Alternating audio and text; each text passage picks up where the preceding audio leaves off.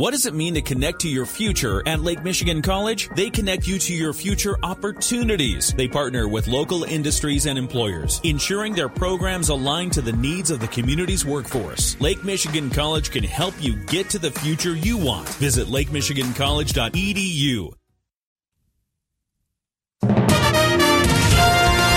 WSJM News Now. This is the 5 o'clock news block on News Talk Sports 94.9 WSJM. Brought to you by Special-Lite in Decatur and Benton Harbor. There's a good chance you've walked through a Special-Lite door when you go to a local restaurant, school, store, or plant. In the newsroom, I'm Andrew Green. Construction will start next year on a trail between New Buffalo and Grand Beach as part of the Marquette Greenway project. Marcy Hamilton with Friends of Berrien County Trails tells us an event last month pushed the fundraising effort past its $5.4 million goal, meaning the Michigan portion of the Chicago to New Buffalo Trail will be sent out for bids soon. She says the project attracted hundreds of supporters. I just think a 60 mile trail between Chicago and New Buffalo, where anyone can ride safely off the road on a separated trail, is just a really exciting opportunity for people. Hamilton says the Green Marquette Greenway has been in the works for years. Just to see the outpouring of support and generosity from the community to make this a reality has been really amazing to see. And we're on our way to get this built, and we're excited. Phase one starts next year. That'll be from New Buffalo to Grand Beach. Phase two will be in 2024 from Grand Beach to the Indiana state line. Hamilton says the Marquette Greenway will be a 10 foot wide paved trail that could be used by people on foot or on bike. The Illinois portion of the trail is already finished, while the Indiana portion has the funding secured. The entire project uh, is expected to be finished in 2027. Could Michigan replace Iowa as an early Democratic presidential nominating state and change the current lineup that's been in place for 50 years? President Joe Biden is urging Democrats to make a change. Oakland University political science professor Dave Dulio says Michigan will play a bigger part in the primary process. They're looking to to shake things up a little bit, and and Michigan for them is a very attractive state to be uh, one of those first states to have its presidential primary. Michigan's probably not going to be the first, but it'll be within the first three or four. That's uh, that's at least the way it's shaping up right now. The Michigan State Senate has voted to move up Michigan's presidential primary, but it still has to be approved by the House as well as both national parties. The city of Bangor will be placing wreaths on the graves of veterans in its cemetery this winter. Mayor Lynn Farmer tells us she learned of a program that provides wreaths for veteran grave sites through the Daughters of the American Revolution. My dad was a veteran. My great grandfather and his four brothers all fought in the Civil War and all came home. So I've always been very, very interested in veteran affairs. The National Wreaths Across America program coincides with an event at Arlington National Cemetery each December. Farmer says that she's excited Bangor is the first Southwest Michigan community to sign up. The wreaths are made in Maine and will be shipped into town ahead of December 17th. That's the day they'll be placed at grave sites at Bangor's Arlington Hill Cemetery. Actually, we have 500, and my goal was to try to get to that, but I was one person doing it, so I was very happy to get 324. Farmer says residents were able to buy wreaths for grave sites for $15 each. Volunteers will place the wreaths at the, at the graves, and they'll be removed in February. The city of South Haven will also place around 200 wreaths on veteran grave sites at its cemetery in partnership with Bangor. The Southwest Michigan enforcement team has been busy in the past week. On November 27th, they busted a Kentucky man with 125 pounds of black market marijuana. That's after an assault with a deadly weapon complaint in Watervliet. Then, on the 29th, detectives and state police troopers stopped a 29 year old Grand Rapids man who was selling crystal meth from his vehicle in Benton Harbor, according to police. On Thursday, SWET and the Berrien County Sheriff's Department then arrested a Benton Harbor man who they say was selling black market marijuana. There will be extra patrols out on the roads for the next few months in Berrien County as police crack down on drivers going too fast. Berrien County Undersheriff Chuck Heit tells us there's been a disturbing increase in speeding and speed related crashes since 2020. The Michigan Office of Highway Safety Planning is providing support to local police for a stepped up presence on the roads. With the shortage of manpower, that's why they've done this grant opportunity to have some extra patrols out there. So I think the reduced visibility of some patrols, we're going to be having extra patrols out there based on the grant funding that's been made available. Heit says most speed related crashes happen on non highway local roads. We'll be focusing on the secondary roads, non freeways. Uh, the grant period will run through February 28th. In Michigan, the number of traffic crashes rose from 245,000 in 2020 to 282,000 in 2021, an increase of 15%. Of those, 24,000 were speed related crashes, which is an increase of uh, 10% from 2020. Certified Good Boy Deputy K9 Faust of the Cass County Sheriff's Department was recognized by the Cass County Board of Commissioners this week. The K9 officer is retiring after a six year career with the Cass County Sheriff's Department. During uh, Faust's tenure with his partner, Deputy Dave Nevins, he had a 70% success rate on his tracks, locating more than 60 suspected criminals and 75 missing persons. The K9 Faust also found more than three kilos of illegal substances and five handguns during his tenure. The Cass County Board of Commissioners wished Faust a happy retirement at his home with his family. And Berrien RESA will hold an open house for its Parents as Teachers program this week. RESA says Parents as Teachers is a free service offered to families in Berrien County who are pregnant or have kids under the age of three. It's designed to enhance child development and school achievement through parent education and is accessible to all families.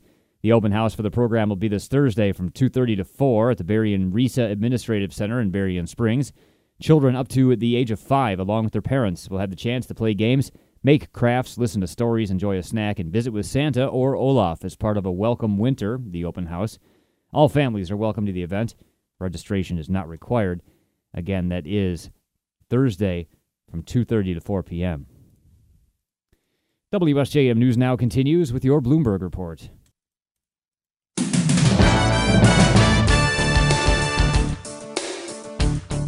WSJM News now continues, brought to you by Imperial Furniture in Dowagiac, where furniture shopping is fun. President Biden has signed the rail agreement passed by Congress, averting a nationwide rail strike that would have been disastrous for the economy. More from ABC's Ike Ejiochi in Washington. I want to thank Congress once again for being partners today for averting this disaster. A disaster that would have cost the economy at least $2 billion a day, according to the Association of American Railroads. Biden, speaking from the Roosevelt Room, recognizing the deal wasn't perfect, but that he'll continue to fight for the workers. Look, I know this bill doesn't have paid sick leave that these rail workers and frankly every worker in America deserves. But that fight isn't over. I didn't commit we were going to stop just because of, we couldn't get it in this bill. Ike Ejiochi, ABC News, Washington. Two of the former President Trump's top White House attorneys testified today before a grand jury investigating Donald Trump. More from ABC's Andy Field. Technically, White House counsel Pat Cipollone and Deputy Pat Philbin represented the office of the president and not Donald Trump, both compelled to ignore the former president's executive privilege claims to silence them before a grand jury. Both men back in court testifying Friday, answering questions about actions to overturn the 2020 election. Russian news agencies say former U.S. intelligence contractor Edward Snowden, who fled prosecution after revealing highly classified surveillance programs, has received a Russian passport and taken the citizenship oath. A Russian lawyer was quoted as saying Snowden got the passport and took an oath on Thursday, about three months after Russian President Vladimir Putin granted him citizenship. Today's reports did not specify whether Snowden has renounced his U.S. citizenship. The United States revoked his passport in 2013, leading to Snowden being stranded in a Moscow airport for weeks after arriving from Hong Kong, trying to reach Ecuador. Russia eventually granted him permanent residency. He married American Lindsay Mills in 2017, and the couple has uh, two children. Gas prices continue to fall, but what happens this weekend will determine if that continues. More from ABC's Dave Packer. What happens at this Sunday's OPEC meeting will be a big factor in determining how much you pay at the pump. In October, the cartel cut production, and as we enter the winter when people drive less, OPEC could decide on another production cut to keep prices from falling further. And then there is Russian oil. On Monday, the European Union will impose a price cap of what's reported to be $60 a barrel to limit oil profits that could be used to fund Russia's war with Ukraine. Oil prices could move significantly higher if Russia keeps to its threat of cutting exports in response to the cap. Dave Packer, ABC News.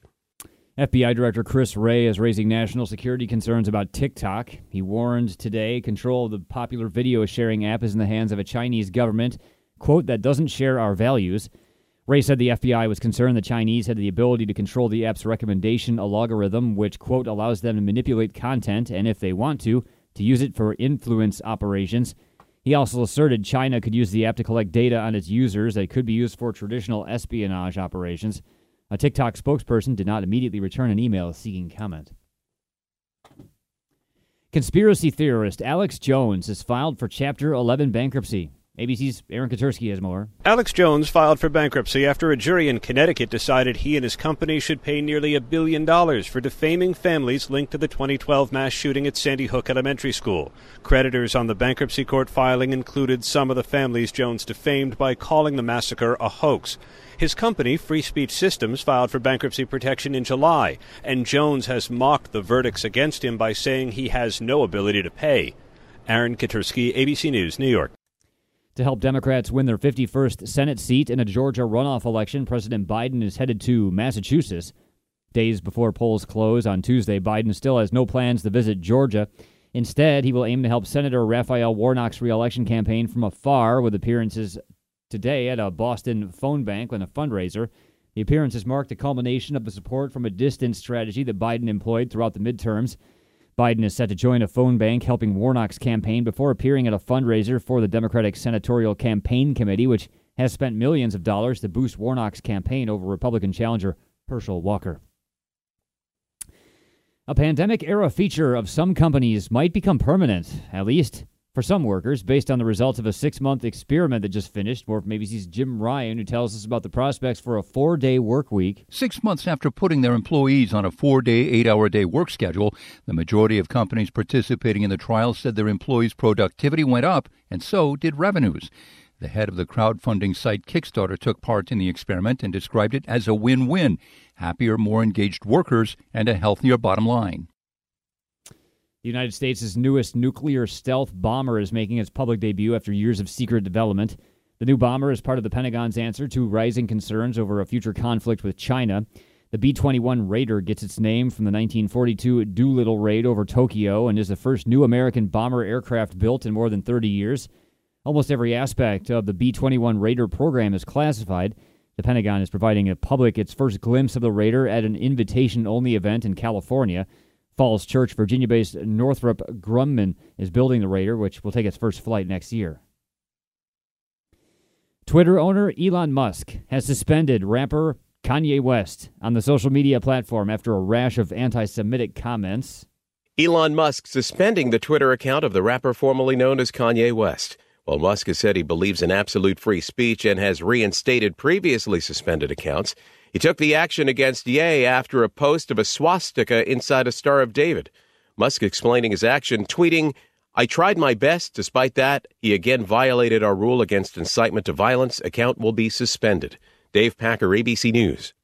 And what's new in theaters and streaming this weekend? More from Jason Nathanson. The week's most powerful new release, Slaves are free, is the slavery drama Emancipation, starring Will Smith. That's in select theaters and streaming next week on Apple TV Plus. The only movie opening in theaters across the country. Time for some season's beatings. Is the Santa Claus action thriller Violent Night, starring David Harbour. And new streaming this weekend, the steamy period romance Lady Chatterley's Lover hits Netflix, along with the animated Scrooge: A Christmas Carol, and Sunday night on Showtime.